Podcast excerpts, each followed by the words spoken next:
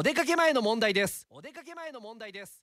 テイクオフ9テイクオフ9おはようございます。高橋正澄ですいよいよ今週末は大学入学共通テストがね行われるということでなんかまあこのこう大学の入学共通テストの日に限って日本全国でちょっとこう冷え込み東京なんかでも雪の予報が出てますけれどもなんか思い出すなあ。すいません。思い出すことが一つもなかったです。大学行ってなかったすいません。思い出すことが一つもなかったですけれどもでもこう過去を振り返るとこういう時ってなんか雪とかと重なるよね。気をつけてお出かけいただきたいです。